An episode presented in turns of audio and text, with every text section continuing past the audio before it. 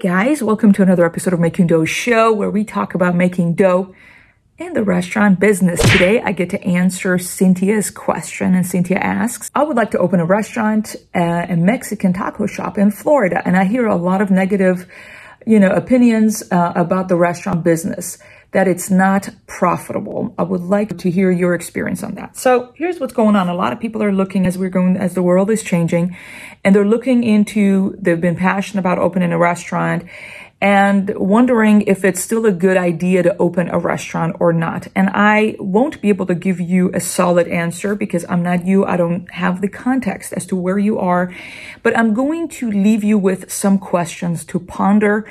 And uh, hopefully answering these questions will give you some clarity as to what is best for you and your scenario if you've been wanting to open a restaurant. Before that, I want to give you this disclaimer, friend. Business is risky. It's always been risky, and it will always be risky. There is no sure thing in the world, as you know, and particularly in the business, and particularly in the restaurant business. But you probably already knew that, friend. But anyway, so you're looking at the world crashing and burning, and a lot of restaurants are not doing very good, as you can see. And I've said that before. Before the pandemic, we had thousands of restaurants that were thriving and thousands that were still closing their doors. During the pandemic, you have thousands that are thriving and there are thousands that are closing their door. So if you're just going to base on the success of an industry on the outside data, it's kind of an ill way of viewing it. I hope that makes sense. There are many, many variables and factors that are involved in making sure a business is successful. And in this case, if you're thinking about opening a restaurant, I would ask you this.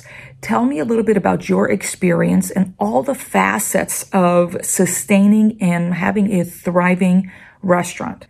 What are some of your experiences when it comes to the kitchen, the operations kind of on the kitchen side, the front of the house, customer service? How are your finances? I mean, it all depends on how much savings you have and how much are you willing to, if you're willing to, you know, get a loan, how much debt are you wanting to go in?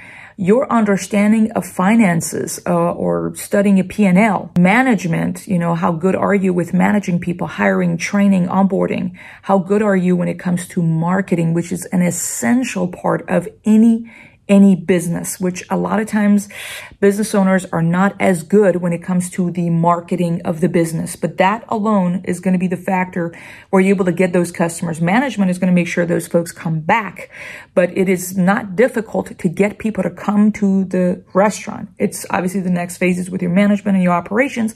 Make sure that we exceed their expectations so they continue to come back. So what I'm trying to tell you is that ultimately to have a successful restaurant, you need to have either you need to have experience and have an understanding of, of the stuff that I mentioned to you, or you need to have people in place that have an understanding of those things. So I'm not telling you, hey, you need to know everything. If you don't, that is okay, but just have that understanding that that is going to be a vulnerability of your restaurant, and you need to have somebody with that level of expertise to cover that weakness. The third tip I have for you, which is kind of very connected to the last tip, is that it takes a village to succeed in anything, of course, as you know. So it takes a village to um, be successful in the restaurant business. What is your support system? Is it just you? Is it you and your spouse? You know, do you have other family members? You know, if you have children, have you considered that? You know, maybe you have teenagers who are also going to be working alongside of you at the at the store. You know, do you have you know, other people from the past or restaurants you've worked that can come in and assist you and becoming a manager, taking a shift or two? You know, that is a very important factor. If you don't have the management in place, um, you know, when we went from uh, one location to two locations, we thought we had the Obviously, we were very, wanted to make sure that our location number one did not need us so we can be at location number two. But it ended up that we were not able to gather a leadership team for our location number two.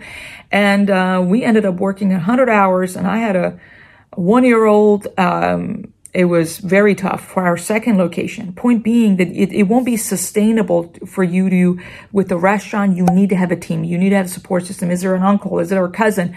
Other people that you can bring on board at least to help you for the next six months. It's going to be incredibly valuable. My fourth tip that I would tell you that is probably one of the most important ones is the KISS principle, which is keep it simple, sweetheart.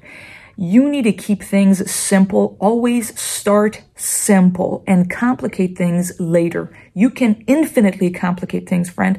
And be sure to start your menu. Keep it simple. Don't start with a large menu. Your decor, um, just all the blows, even all the stuff that you can do with the business. I would tell you to keep it simple, because the more you complicate it, it's going to be harder to manage. The model, you know, we're going to have five different dining options. We're going to do, you know, um, soups and fish. I don't, I, I don't know what you, you plan on doing, but we're going to do fish, chicken, beef, this, this. All of that is going to add layers of complication to something that's already a little bit complicated, especially upfront. The fifth tip I have for you is to always have an exit strategy. You need to go into anything with an exit strategy in mind. So if you're going to, for example, purchase a failing restaurant, you need to know the value of the assets. What I mean is the equipment. So what if that in six months you're not able to sustain it, you've gone into debt, and you're like, you know what, it's time to close the door. Worst case scenario, you need to have that exit plan in place. So you're like, okay, if I were to sell all the equipment, it would be, I could probably sell it for fifty K. I would be able to make this much money back so I can pay my debt and or, and or, and or. So you need to have an exit strategy. Are you able to sell the business? So if you're buying a business, you need to also think about, what if I were to sell this business uh, one day, and have that exit strategy uh, in place. I hope these tips were helpful for you. I have three other videos that I really think it would serve you to check them out. One is how in like three minutes, I'm going, I show you in that video how to calculate your profit margin. In that, for example, you're going to go buy a restaurant. Hypothetically, the rent is five K a month. What should your gross sales be in order for the restaurant to be profitable? Because below that, most likely you are not going to be profitable. And that gives you an idea. Before you get involved with a location, before you sign papers, you need to know what's going to be the profit margin. Now, that's going to be an estimate. It's not like scientifically accurate to the, you know, decimal thing, but it gives you a great idea. That video I'm going to have linked down below in the description as well for you. The second video I really would like you to check out is one where I go over twelve factors to consider before you choose a location. When you get to get a location, that, friend, you cannot change. If you get a menu, whatever decor, your people, all kinds of stuff, most likely you can switch and change the name of the restaurant, the cuisine, whatever you serve. But once you sign papers for a location, you cannot change that. So I really think you need to have an understanding going into purchasing a location. Hypothetically, it is cheap rent. It has poor visibility. Then you're like, okay, I can channel that money into marketing.